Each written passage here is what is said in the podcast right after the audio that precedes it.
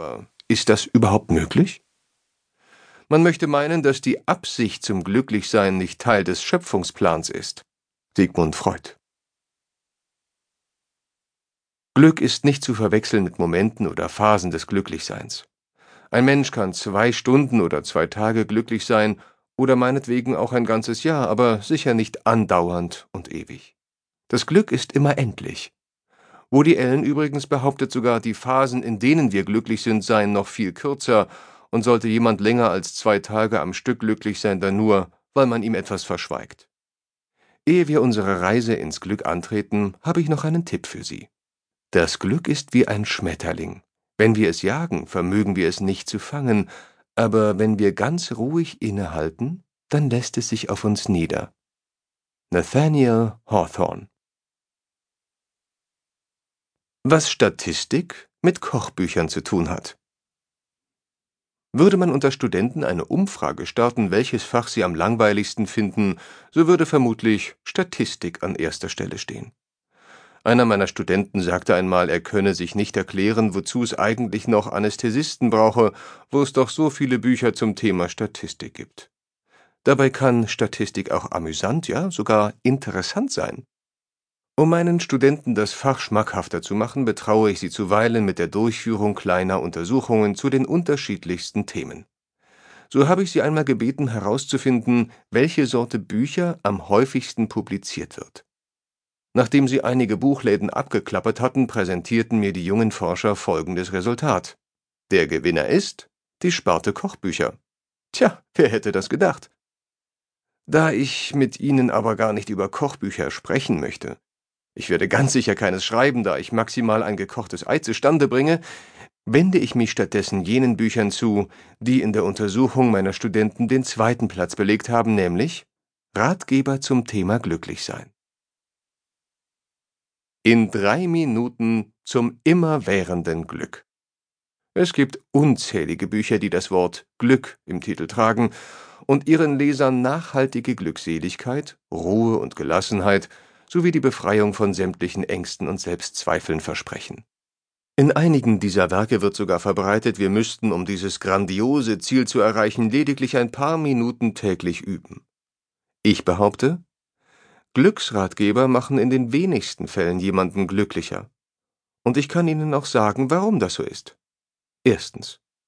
Es gibt empirische Beweise dafür, dass Glücksratgeber nutzlos sind. Würde nämlich auch nur ein Bruchteil der in diesen Büchern enthaltenen Weisheiten stimmen, dann müsste es auf der Welt vor glücklichen Menschen nur so wimmeln. Und wie wir alle wissen, ist dem nicht so. Zweitens. Wissen allein ist nicht der Schlüssel zum Glück. Wissen ist unabdingbar, wenn man eine Differentialgleichung lösen, eine Trüffelpastete à la Robuchon zubereiten oder eine Rakete ins All schießen will. Beim Streben nach Glück dagegen ist es meines Erachtens ziemlich nutzlos. Als ich einen der fraglichen Ratgeber durchblätterte, stieß ich auf folgenden unbezahlbaren Tipp. Stehen Sie jeden Morgen blendend gelaunt und mit einem breiten Lächeln im Gesicht auf.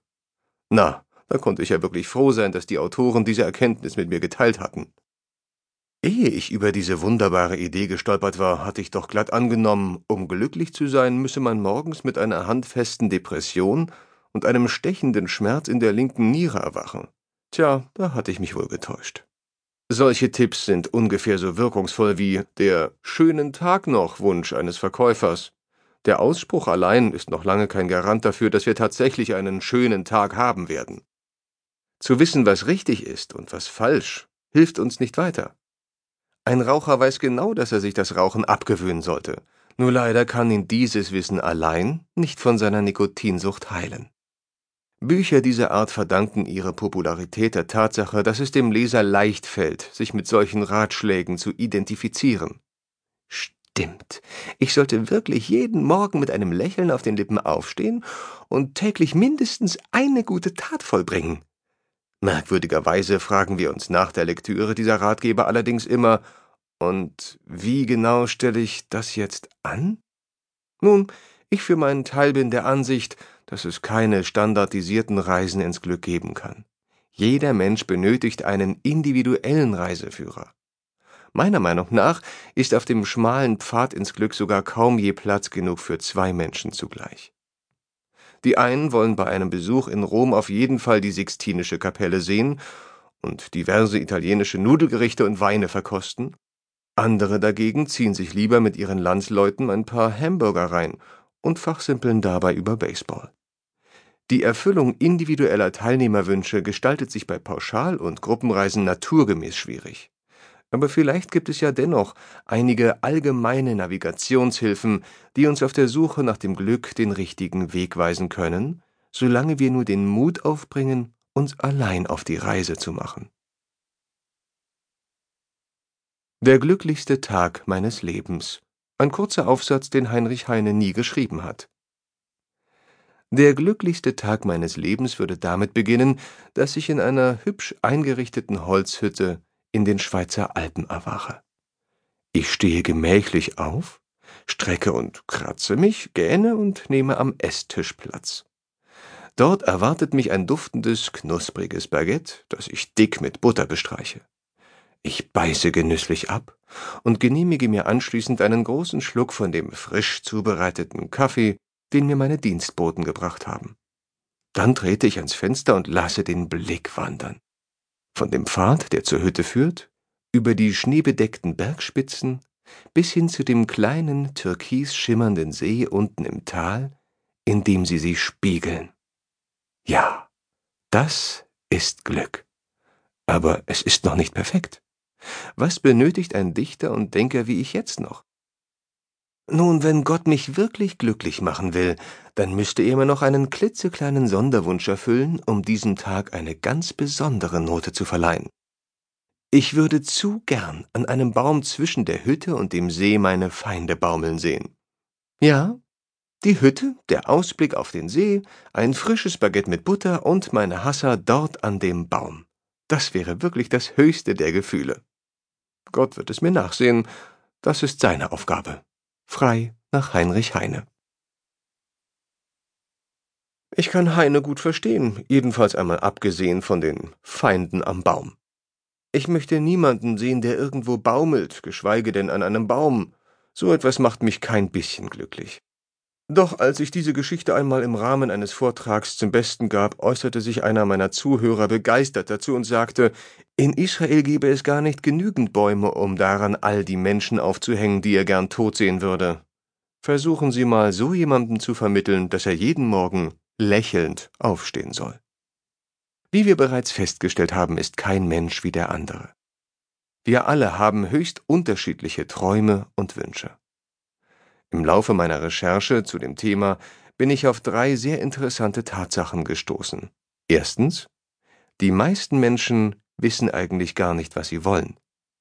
Zweitens, der Mensch, mit dem man den glücklichsten Tag seines Lebens verbringt, ist nicht unbedingt der Lebenspartner. Drittens, wir wissen nicht, was uns glücklich machen wird. Beim Blättern in den diversen Glücksratgebern stieß ich auf das großartige Buch Ins Glück stolpern von Daniel Gilbert.